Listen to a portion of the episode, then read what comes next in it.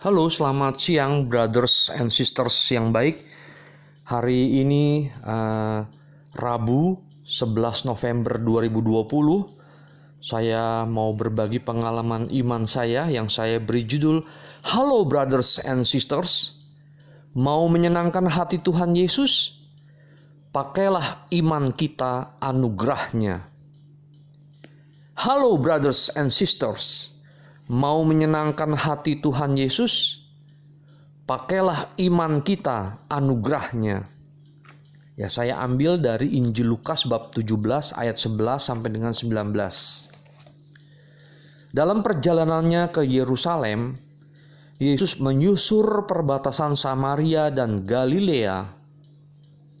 Ketika ia memasuki suatu desa, datanglah sepuluh orang kusta menemui dia mereka tinggal berdiri agak jauh dan berteriak, "Yesus, Guru, kasihanilah kami!"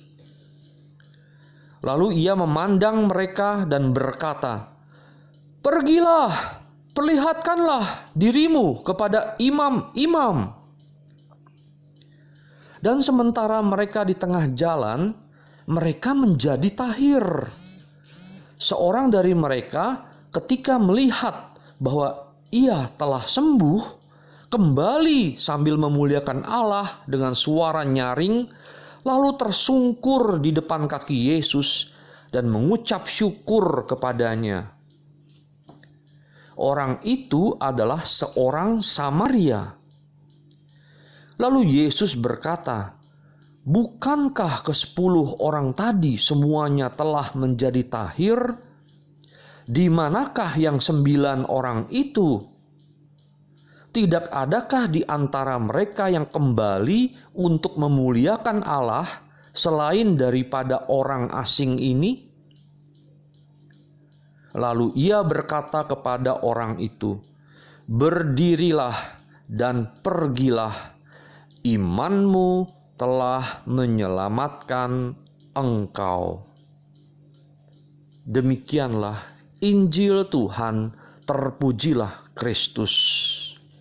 Brothers and sisters, saya tertarik di ayat 19-nya yaitu lalu ia berkata kepada orang itu, "Berdirilah dan pergilah, imanmu telah menyelamatkan engkau."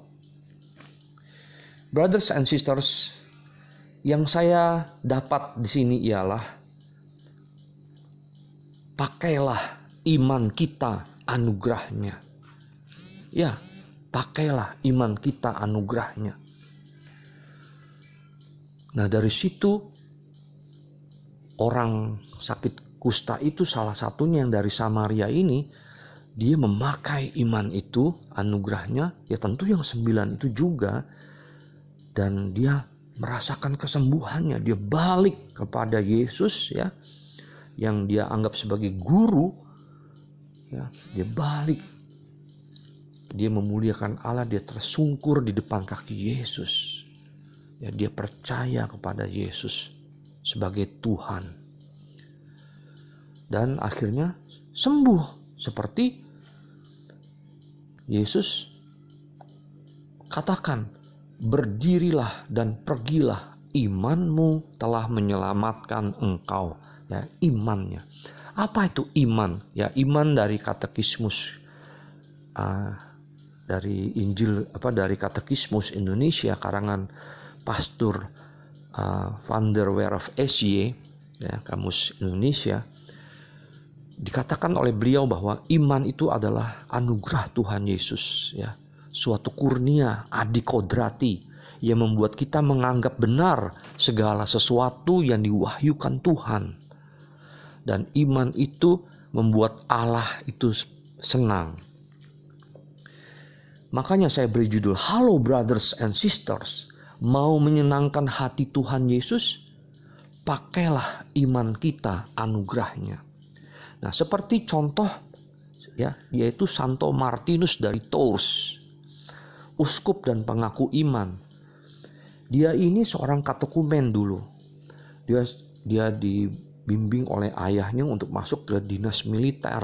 Ya karena ayahnya itu perwira di militer perwira Romawi dulu.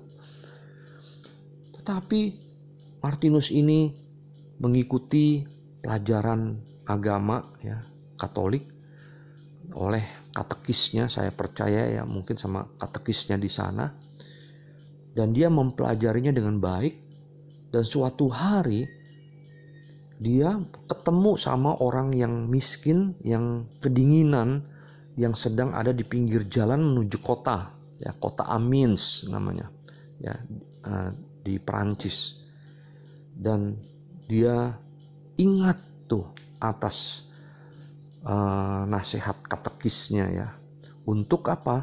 Untuk berbagi uh, mantel ya mantel ya kepada sesama ya ke, berbagi kepada sesama. Dan dia potong mantelnya itu bagi dua buat dia satu dan buat si pengemis ini sehingga dia tidak kedinginan lagi.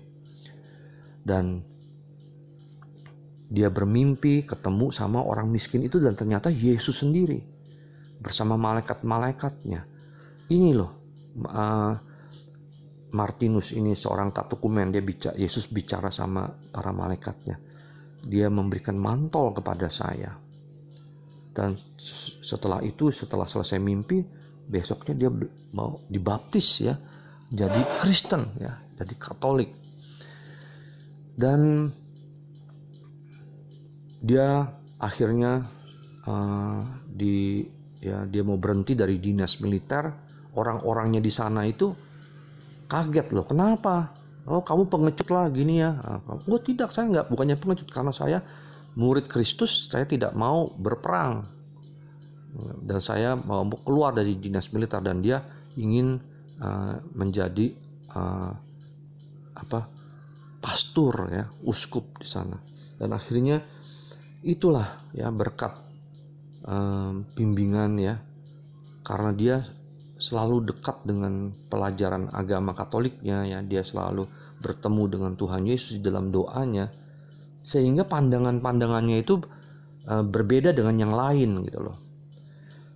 Ya, jadi pentingnya juga di sini ialah uh, berkomunitas yang aktif ya, dan dia menjalankannya ya.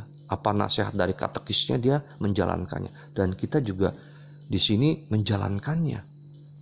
Ya pengajaran-pengajaran dari gereja ya dalam komunitas contohnya saya komunitas Couples for Christ itu itu banyak sekali manfaatnya dan direnungkan yang menumbuhkan apa iman saya ya untuk saya praktekkan juga di dalam kehidupan saya.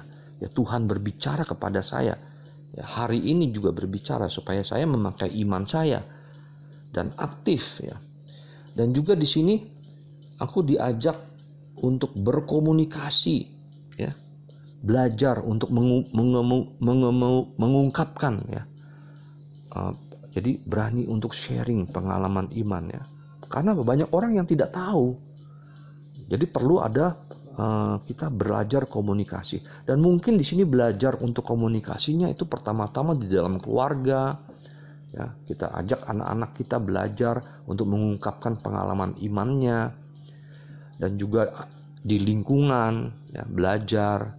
Bahkan di dalam komunitas ya di dalam household meeting misalnya. Ya, kita belajar mengungkapkan sharing ya pengalaman iman. Itu belajar dari hal-hal yang kecil. Sehingga pada suatu saatnya kita ada di tengah samudranya ya istilahnya bertemu dengan orang-orang masyarakat yang lebih luas kita berani berbicara. Dan sebelumnya kita juga mendengarkan ya. Sehingga ada komunikasi dua arah. Sehingga pewartaan kabar baik itu tersampaikan dengan baik.